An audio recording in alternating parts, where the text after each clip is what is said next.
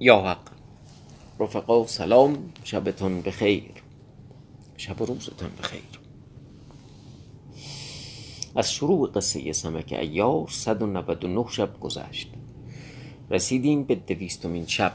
دویست شب همراه بودیم با خورشید چاه با روزافزون با هرمزگیل با عدنان وزیر و با سمک ایار.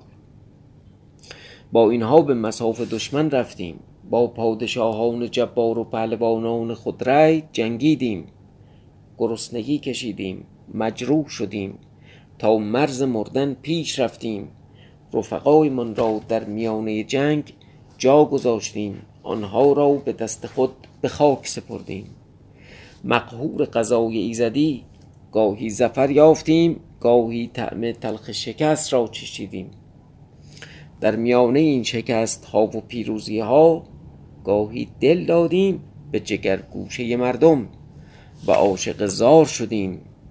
گاهی هم از سر کین و نقار به فکر انتقام افتادیم تا گوشت ظالم را با ناخن پیرای ببریم در دهانش بگذاریم حساب کار دستش بیاید. دویست شب با قهرمانان قصه سمک خندیدیم ترسیدیم. چند جای اشک ریختیم. در دل دعا کردیم که خداوند حضرت خضر نبی را علیه السلام به میان قشون دشمن بفرستد سمک را در محاصره دشمنانش یاری دهد. دویست شب راه و رسم عیاری آموختیم و از زبان بزرگان شبربی و فتوت و قلندری شنیدیم که سر جوانمردی رازداری است. اصل جوانمردی کمک به خلق الله است. عبادت به جز خدمت خلق نیست به تسبیح و سجاده و دلق نیست. اصل عیاری بخشش است بخشش بی انتها.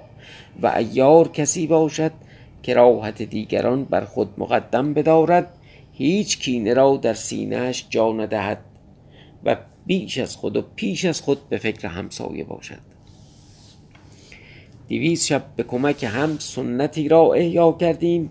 که رسانه های فراگیر آن را به فراموش خانه سپرده بودند بلکه کشته بودند. کسی باورش نمی‌شد که بتوانیم در یک جمع سه چهار هزار نفره قصه مربوط به قرون مازیه را آن هم با این صدای نارسا و سواد اندک من بخوانیم و وقت خود را خوش کنیم. اما وقتمان خوش شد. لااقل دویست شب دور هم صفا کردیم و به معنی واقعی کلمه گل گفتیم و گل شنفتیم. امید که این سنت را تداوم بخشیم و جمع طرفداران قصه شب را گسترش دهیم. باور کنید خاصیتی که در این قصه ها هست در هیچ سریال و کانال و اینستاگرام و مشروع اخباری نیست. نه اینکه بگویم آنها نباشند تا ما باشیم قصه شب هووی قصه های دیگر نیست. آنها باشند یک رب نیم ساعت هم ما باشیم. همه آنها را این غذای خوب و پاکیزه و خوشتم می‌شوید و پایین می‌برد. نمی‌گذارد که از سنگینی دلار و طلا و اخبار سیاه سقل سرد کنید. پزشکی اگر این دویست شب را بشنود و بر خاصیت سمک واقف شود شک نکنید که آن را در میان نسخه می‌گذارد به مرزای پریشان احوالش تجویز می‌کند. لا مروت عین ترحلواست. قصه فرامرز ابن خداداد ابن عبدالله الکاتب الارجانی عین شیرخشت است. من و سلواست گوشت می شود و می چسبد به تن. حال شنونده را جا می آورد جلوتر از شنونده حال راوی را جا می آورد از این بابت من بیش از شما ممنون سمک و رفقای سمکم.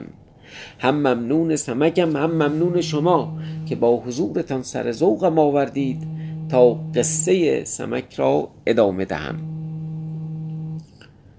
ایزن ممنون تکنولوژی و گوشی موبایلم که چنین امکانی را به صورت در اختیارمان گذاشت و بیش از همه ممنون و مدیون مرحوم دکتر پرویز ناطل خانلری که در اوایل دهه شست همت کرد و قصه به این جذابی و خوبی را از تاریک خانه بیرون کشید به زیور طبعش آراست. خدایش بیامرزد. خدایشان بیامرزدشان. خدایمان بیامرزدمان. و اما بازگردیم به قصه سمک ایار رسیدیم به اینجا که افعی به رسولی به خدمت خورشید چا آمد تا پیغام شاه قاطوس به وی برساند. افعی ننشست جلاب نخورد آداب رسولی به جا نیاورد. گفت اول پیغام بگذارم. گفت دوش کاری افتاد و لشکر ما به هم برآمدند و خلقی بسیار کشته شدند. اکنون دو سه روز جنگ نخواهیم کردن تا کشتگان را دفن سازیم. بیش از این پیغام نیست معلوم شاه کردیم تا رنج بر خود ننهد و به مساف بیرون نیاید. خورشید چا گفت این کار سلیم است. اگر سه روز یا ده روز. این جواب پیغام. از من پیغامی هم به ایشان برسان بگو که خورشید چا می‌گوید تا کی فرخ مرا در بند میدارید. اگرچه از نامردی ماست که او را رها کردیم پنداریم که در شما شفقتی باشد یا مردمی هیچ در شما نیست. با این همه به یزدان دادار کردگار و به نور و نار و به مهر که اگر تاره مویست بر سر فرخ من کج شود اگر تاره موی بر سر فرخ من کج شود شفقت باز یک سو هم تیغ کین برکشم در همه ولایت حاویه و محترقات که به یاری وی آمده اند زن و مرد کوچک و بزرگ یکی زنده رها نکنم. الا همه به تیغ قهر هلاک کنم و بزرگان را سر به گرز گافسار بکوبم جمله ولایت خراب کنم. افعی گفت فرمان بردارم. این بگفت و رو برا نهاد و برفت. آل مفروز در پیش خورشید چا ایستاده. گفته ایشا ممکن باشد حیلتی می‌سازند و فکری می‌کنند. بنده خواهد رفتن بنگرد تا چیست؟ بلکه چاره سازم. باشد که کاری براید این بگفت برخواست به خزانه آمد ده خروار بار. از هر متاعی راز کرد چار پایان ترتیب داد.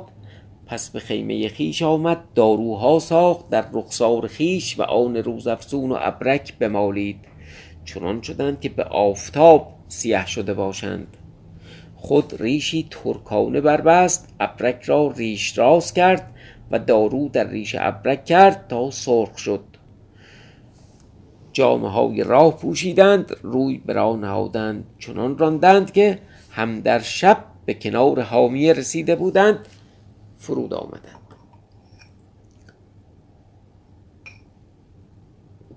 از آن جانب چون افعی از پیش خورشید چا باز آمد جام با قاطوس و شروان بش مست بودند. گفت فردا پیغام بگذارم. به خیمه خود رفت می بود تا آن شب بگذشت. روز پدیدار آمد. حق تعالی تقدیر کرد که از آن جانب سهرگاه آل مفروز بر قاعده بار نهاد به لشکرگاه قاطوس آمد رو به بارگاه شروان بش نهاد. در ساعت که آنجا رسید بش را دید پیراهنی حریر پوشیده بغل تاقی رومی بالای آن در بسته و کلاهی شکاری بر سر نهاده و مرسی بر آن پیچیده و دورباشی در دست و مقدار صد مرد تیغها کشیده گرد بر گرد وی ایستاده چاوشان در پیش که اول مفروض فریاد برآورد. خب این چه تصویر عجیبی شد. این بغلتاق و قبلا هم داشتیم یه لباسی بود که در واقع مثل یه جور شولا مینداختن بغل بغل میپوشیدن جلو باز بود مثلا. اون مرس مرس که میگه بر سر گذاشته بود مرس یعنی تناب یعنی رسن. و قلاده قلاده هم میگن. معلوم یه جوری در واقع چیزی که تصویری که تو ذهنم ساخته شد عین اینا که فتیش هستن یه جور لباس های عجیب و غریب میپوشن و اینا تصویر اینجوریه. یه پسر در واقع خوش قیافه ولی یه خورده فتیشی است در واقع یه قلاده گذاشته روی پیشونیش و صد مردم تیغ دورش کشیدن. خودش هم یه دونه چوب دورباش گرفته دستش. چوب دورباش رو معمولا کی باید بگیره دستش؟ خدم و حشم باید بگیرن دیگه ولی جناب خودش دستش گرفته. آل مفروض با اون قیافه ای که گفتیم ساخته و ریش ترکانه اومد. گفته ای شاه زنهار که داد نیست بر من بیداد است. چندان فریاد داشت و گریه کرد که خلق در وی باز ماندند. شروانبش به گوشه چشم در وی نگرید. او را دید که فریاد می‌کرد و میگریست. درگذشت. حاجبی را گفت بنگر این مرد کیست چه می‌خواهد؟ حاجب پیش عالم افروز آمد گفته پیر چرا فریاد می‌کنی؟ تو را چه بوده است؟ عالم افروز گفته یازاد مرد. مردی بازارگانم از بیداد بگریختم می‌بینم اینجا بیداد بیشتر است. به شهر محترقات خواستم شدن که نام عدل و داد چنیده بودم و چنین گفتند که به شهر حامیه رفت. بنده این جایگه خواست آمدن که سوارا چهل, خلوار چهل خروار بار مرا ببردند. ده خروار سبکتر رها کردند. همون ده خرواری که از توی در واقع خزانه برداشت. حاجب گفت سواران را نیک دانی؟ گفت نه. حاجب گفت بروم با شاه بگویم باشد که به دست آورم. آل مفروض دست در آستین کرد. مشتی مهرفزای دلدوست بیرون آورد به حاجب داد. مقدار پنجاه دینار. رشوه رو ببینید چه جوری دلدوست مهرفزا راست میگه دیگه. الان چکبولا رو لای پرونده می‌ذارن تقدیم مثلا معمور می‌کنن. اون موقع از تو آستین در واقع در آورد. مقدار پنجاه دینار. گفت اینقدر به حلالی کن و معذور دار. سخن من باشا بگو تا مرا غمخواری کند که من به خدمت تو باز رسم این تازه اولشه. این پنجاه دینار همینجوری فعلا واسم بیش از این نمی‌رسه. تا بعدا من تلافی می‌کنم. حاجب زردید خرم شد. خر شد. گفتار وی شنید بیغم شد. همه دل به عالم افروز داد. همه جهان او را پنداشت. بازگشت به خیمه آمد. شروان بشن بر می نشست. به بارگاه جام رود. حاجب احوال باز گفت. شروان بهش گفت تیری از آن من برگیر. او را ده تا هر کجا که خواهد فرود آید و هیچ کس را با وی کاری نباشد. تا چون من به ولایت می روم او را با خود ببرم تیمارها بدارم غمخواری کنم و مال وی باز دست آورم. حتی ظالم ترین پادشاهان از اینکه عدل برقرار بشه خوششون می اومده و دوست داشتن که جلوی مثلا دل دزدی ها و ظالم ها رو بگیرن. در دوره قاجار در دوره نمی‌دونم قبلش در دوره صفویه ممکنه شاه خودش هم ظلم می‌کرده باشه. ولی به هر حال دوست داشتن که عدالت برقرار بشه. این جزء اصلا یعنی هیچ شاهی نیست که از عدالت بدش بیاد. مگر اونجایی که مربوط به خودش میشه. خب حالا دیگه اون یه بحث دیگه است. حاجب تیر برگرفت پیش آل مفروض آورد و گفت اقبال تو را یار است که تیر شاه آوردم. هر کجا خواهی می باش اگر اجده پیش تو آید چون تیر ببیند خدمت کند و بازگردد. و بسیار دلخوشی داد. گفت چون به ولایت می روم تو را با خود ببرم و تیمار دارم و مال تو به دست آورم. آول مفروض خدمت کرد و آفرین مقدار صد دینار زر دیگر به حاجب داد.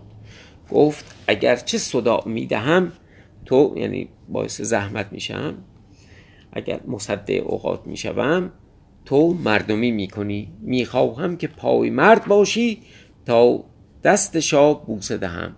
وساطت کنی تا من برسم به خدمت شاه تا شاه مرا بشناسد و من او را دانم و تو را رنج زایع نگردانم. حاجب چون زردید خرم شد گفت روا باشد اکنون. به خدمت رفت چون بازاید تو را ببرم. آول مفروض دعا گفت. حاجب برفت. آل مفروز بارها بر گوشه بنهاد می بود تا چون براید شروان بشت به بارگاه رفت پیش پدر. و شاه جام خدمت کرد. ایستاد که افعی در آمد آن پیغام بگذارد.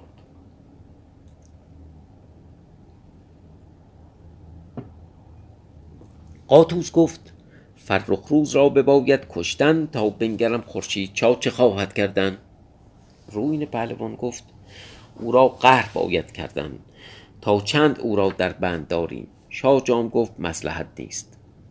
حالا تا حالا برعکس بود. تا حالا شاه جام می‌گفت بکشیم رو این می‌گفت نکشیم. حالا رو این قاطوس که دیده اونوری شده اون یکی برعکس شده. شاه جام گفت مسلحت نیست. او را خود کشته ایم که در بند ماست. تا کار پدرش بسازیم فارغ شویم. آنگاه فرخ روز کشتن سلیم است. بر موافقت شاه جام بیرون آمد. بیامد چیزی در گوش پدر گفت. قاطوس گفت تو دانی شروان از بارگاه جام بیرون آمد. نگویم که آنچه شروان بشن گفت در گوش پدر چه بود؟ تا هر یکی یک بار الحمد از برای جمع کننده این کتاب بخواند تا خدای تعالی بر وی رحمت کند. خب. الحمدتون رو بخونید تا منم یک گلوی تر بکنم. سر رو ادامه.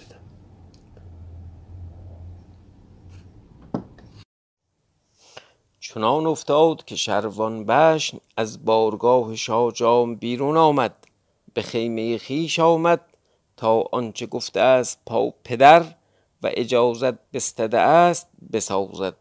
حاجب پیش آل مفروض آمد گفت برخیز تا تو را پیش شاهزاده برم و دست بوس کن. یا دست بوس کن. سمک با نمک خود برساز بود. منظورش فکر کنم یعنی یه چیزی آماده کرد نمک به معنای متاعی اینجاست. دو طبق ترتیب داد از هر چه زیباتر یکی به دست روزافزون یکی به دست ابرک. سرپوش برافکند گفت زنهار نباید که شما در فرخ روز نگاه کنید که این شاهزاده عظیم عاقل و زیرک است. او را گمانی در دل افتد و کار ما به زیان آید. پیش ایستاد حاجب در پیش تا به در خیمه شروان بشن آمدند. حاجب در پیش شروان رفت خدمت کرد گفت آن پیرمرد باز آن پیرمرد بازرگان آمده است. دست بوس می جوید شروان گفت او را درآور. حاجب بیامد. سمک را به بارگاه آورد. آل مفروز عصایی در دست گرفت. پشت دوتا کرد. خود را میلرزاند یعنی که پیرم. پیش شروان خدمت کرد. در زمین افتاد بوسه بر زمین می‌داد. شروان گفت او را رها مکنید که زمین بوسه دهد که پیر است و از برکات پیران جهان آباد است. شاه ظالمش انقدر با شعور. ببین دیگه بقیه چه خبره.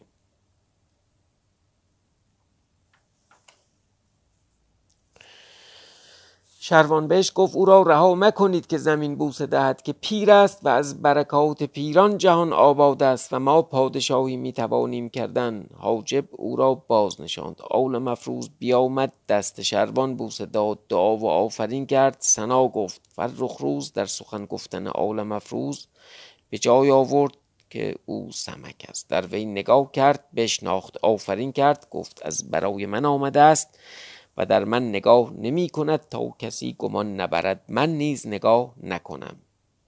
چه عجب عقلش رسید. این بگفت و سر در پیش افکند. آول مفروض آن دو طبق پیش شروان بهش بنهاد. شروان بهش او را بنواخت گرامی کرد. گفت چون کاری باشد پیش من آی و بگوی. اگر نتوانی آمدن با حاجب من بگو تا مرا بگوید. من کار تو بسازم. سمک هیچ نگفت خدمت کرد بیرون آمد. هم در حال شروان بشت افعی را بخواند گفت با چهار هزار غلام بگو تا در مغز آهن پنهان شوند. فرخ روز را برگیر به محترقات برو به محترقات برو به دست کوتوال قلعه بسپار. انگشتری من ببر بگو تا انگشتری نرسد او را به هیچ کس مده. افعی گفت فرمان بردارم. خدمت کرد و بیرون آمد. بر آن کار بایستاد غلامان را احوال بگفت و با آن همه که پنهان فرمود چندان غلبه در پیرامون بارگاه شروان بشت بود که هرگز می‌گفتند چه می‌باشد. اول مفروض با ابرک و روزافزون گفت ندانم چه می‌باشد. روزافزون را گفت حاجب به من خوان تا بنگرم چه می‌سازند. مرا چیزی در دل میآید. اگر چنان است تا کار بسازم. روز افزون به در بارگاه آمد پیش حاجب خدمت کرد گفت پدرم تو را می‌خواند. حاجب گفت به چشم سرپیش ایستاد. آن زر بود که حاجب را چنین مطاع کرده بود. حاجب چون پیش سمک آمد سلام کرد. آول مفروض برخواست او را در کنار گرفت بنواخت گرامی کرد. سمک او را گفت ای حاجب کبیر ای فرزند عزیز این قلبه چرا می باشد مگر به ولایت خواهیم رفتن؟ حاجب گفت نه که یکی در بند است از آن دشمن. او را امشب به ولایت خواهند بردن به قلعه که او را باز دارند. سمک چون بشنید فرو ماند گفت ای دریغا که به هر گونه کار فرخ روز راست بر نمی آید. بنگر که در این مدت او را به چند جای باز داشتند. اندیشه کرد که چه می باید ساخت. بدره زر بیرون آورد پیش حاجب بنهاد. گفته ای فرزند عزیز هیچ توانی که مرا دستوری از شاهزاده بخواهی؟ تا همراه این لشکر به شهر روم و آنجا خرید و فروخ کنم تا شاه برسد. حاجب گفت بروم. برخواست زر در آستین نهاد به جای خیش رفت. حاجب در اون قلبه فراوان به سخن گفتن نتوانست رسید. شب درآمد. افعی فرخروز را برگرفت و ببرد. تا آن شب گذشت حاجب پیش آل مفروز آمد و گفته ای خواجه به سخن شاه نتوانستم رسیدن. امروز بگویم شاید. گفت روا باشد. حاجب برخواست پیش شروان آمد. شروان احوال سمک بپرسید. گفتان پیر بازرگان چون است؟ او را هیچ کس صدا می‌دهد. همه وقتی پیش وی میرو تا اگر وی را کاری باشد بگوید. حاجب خدمت کرد. گفته ایشا دوش پیغامی به بنده داد. نتوانستم گفتن. شروان گفت بگو چرا نگفتی؟ شروان گفت دوش به خدمت نتوانستم آمدن. زبان برگشاد و آنچه آول مفروض گفته بود باز گفت. شاهزاده گفت اگر دوش گفته بودی او را با لشکری بفرستادمی.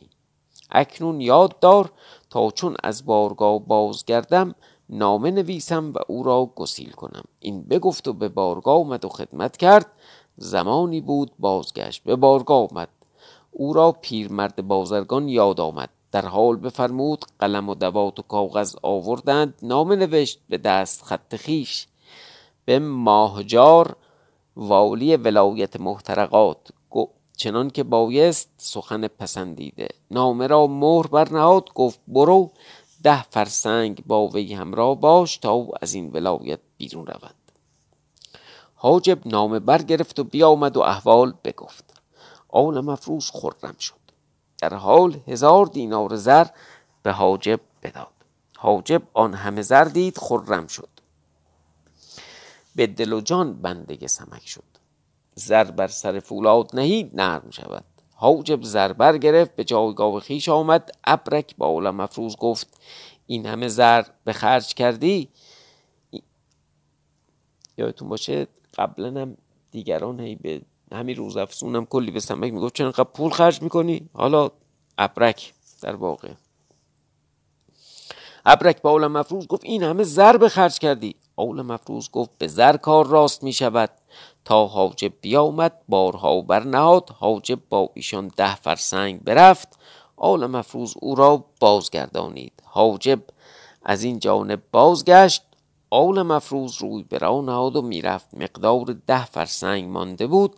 مرغزاری بود. آنجا فرود آمدند تا بیاسایند.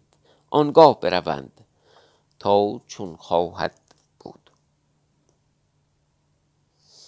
ما آمدیم به حدیث افعی و بردن فرخ روز به قلعه کلاق و چگونگی احوالها. چون این گوید خداوند حدیث و راوی قصه که چون افعی فرخ روز را برگرفت به قلعه کلاق برد به کوتوال سپرد و انگشتری شروان بنمود و احوال بگفت این قلعه کلاق اگرچه نزدیک شهر بود عظیم استوار بود و بر مقدار پنج فرسنگ بالا بود به درگاه قلعه و از بلندی تو گفتی با آسمان پیوسته است. آسمان خراش بود. چون افعی بازگشت حق تعالی تقدیر کرد که گذر وی در کنار مرغزار افتاد. خیمه و آل مفروز را بدید. دانست که بازرگان است. گفت بروم و سید کنم. رو به ایشان نهاد آل مفروز به جای آورد. برخواست تیر و نامه برگرفت پیش ایشان باز آمد. عرض کرد افعی چون تیر و فرمان دید خدمت کرد. خواست که بگذرد. آل مفروز گفت پهلوان فرود آی. دست به نمک ما اندر زن. ساعتی بیاسای آنگاه برو. افعی فرو آمد. آول مفروز آنچه بود از گوشت و حلوا پیش ایشان آورد. آول مفروز انگشتری شروان بهشت در انگشت افعی بدید. از حاجب شنیده بود که انگشتری پیش کوتوال فرستاده تا بنگرد و تا انگشتری نبیند هیچ کار نکند. در حال او را حیلتی یاد آمد. روزافزون را گفت شراب بیاور. شراب حاضر کردند میخوردند. آول مفروز به زبانی که ابرک دانست گفت این انگشتری از انگشت افعی بیرون میباید بردن. هیچ توانی که ببری چنان که بیهوش نگردد و نداند. ابرک گفت نکار من است. آول مفروز ترنجی از آن گوسال دیو. همون ترنج معروفی که تو قصه قبلا هم داشتیم هنوز همراش داره. خب آل مفروض ترنجی از آن گوسال دیو آورده بود. با خود داشت. در دست گرفت قده شراب در دست دیگر برابر افعی آمد. دوستگانی به وی داد. افعی برخواست در گوشه آمد. آول مفروض برخواست انگشتری از دست وی خواست. بردن قده شراب را داد. ترنج به وی داد. ترنج به دماغ برد. سرش به گردش آمد. آول مفروض برفت. او را در کنار گرفت. ترنج از دست وی بستد. انگشتری بیرون آورد. ترنج ترنج دیگر ساخت ترنجی دیگر ساخته بود در مشت وی نهاد دارویی در دماغ او مالید به هوش باز آمد. گفته ای پهلوان تو را چه بود؟ گفت سرم به گردش در آمد گفت صفرا بود تو را. تبابت هم کرد افعی پروای انگشتری نداشت. گمان نبرد که کسی طلبکار انگشتری از وی باشد و او را خود انگشتری فراموش بود. ساعتی بود و چند شراب خورد برخواست سوار گشت رو به راه نهاد و برفت. آل مفروز روی به ابرک کرد. گفت کارها راست برآمد که بیرنجی به قلعه توانم رفتن و اگر انگشتری نبودی بسی قصه و رنج می بایست کشیدن. این بگفت رو به راه نهاد به شهر آمدند. حساری دیدند سخت.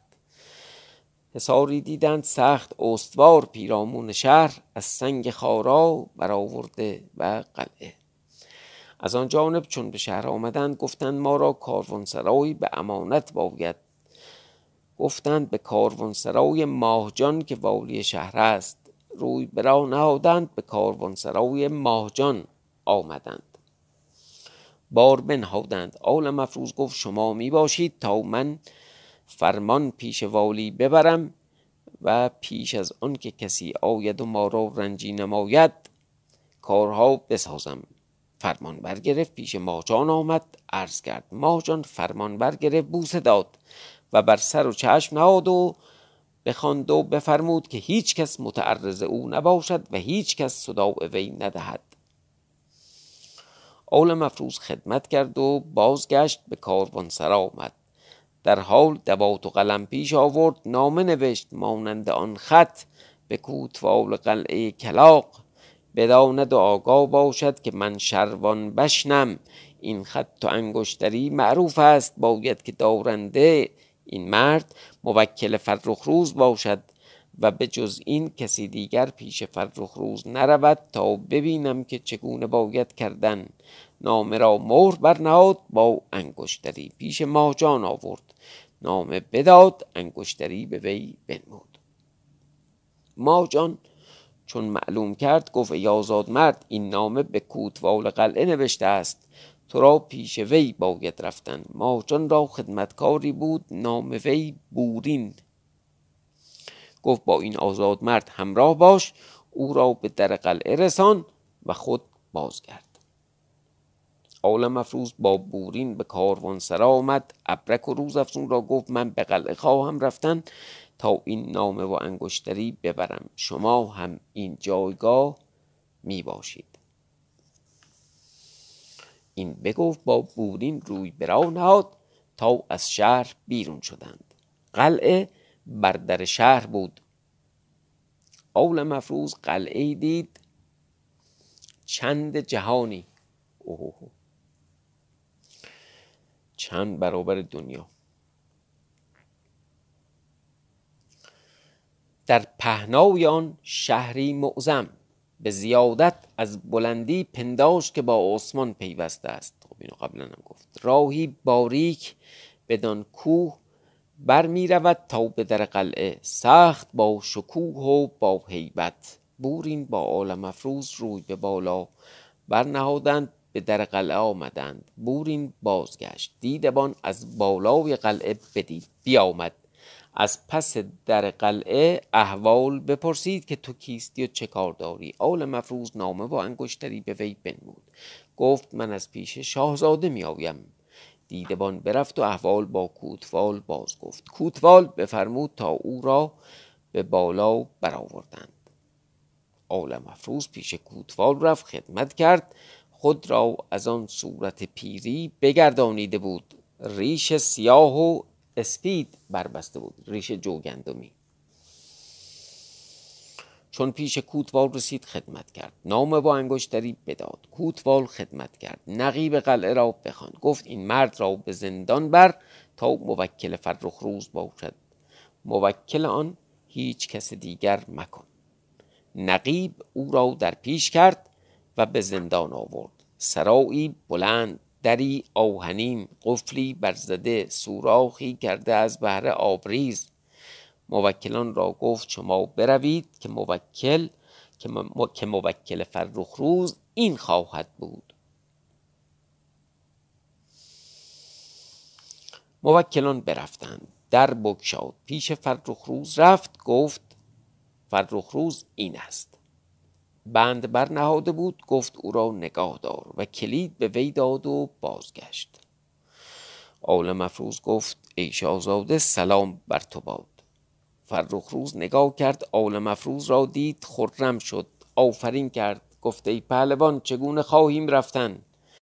خب من گفتم الان این که می‌بینه اولین کاری که می‌کنه از اون بی ادبی خودش یاد می‌کنه و در پای عالم مفروض میفته عذرخواهی می‌کنه.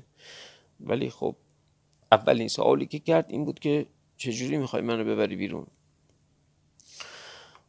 آل مفروض گفت یزدان راست برآورد که این قلعه استوار است شهر نزدیک تا بنگریم که در این قلعه چند مردند و راه از هر جانبی بدانیم که چگونه است که به شتاب خود را در بلا نشاید افکندن. این بگفت و می بودند تا شب در آمد و جهان تاریک شد. عالم از تاریکی ناپدیدار شد. آواز بماند برای فردا شب ان الله به قید حیات.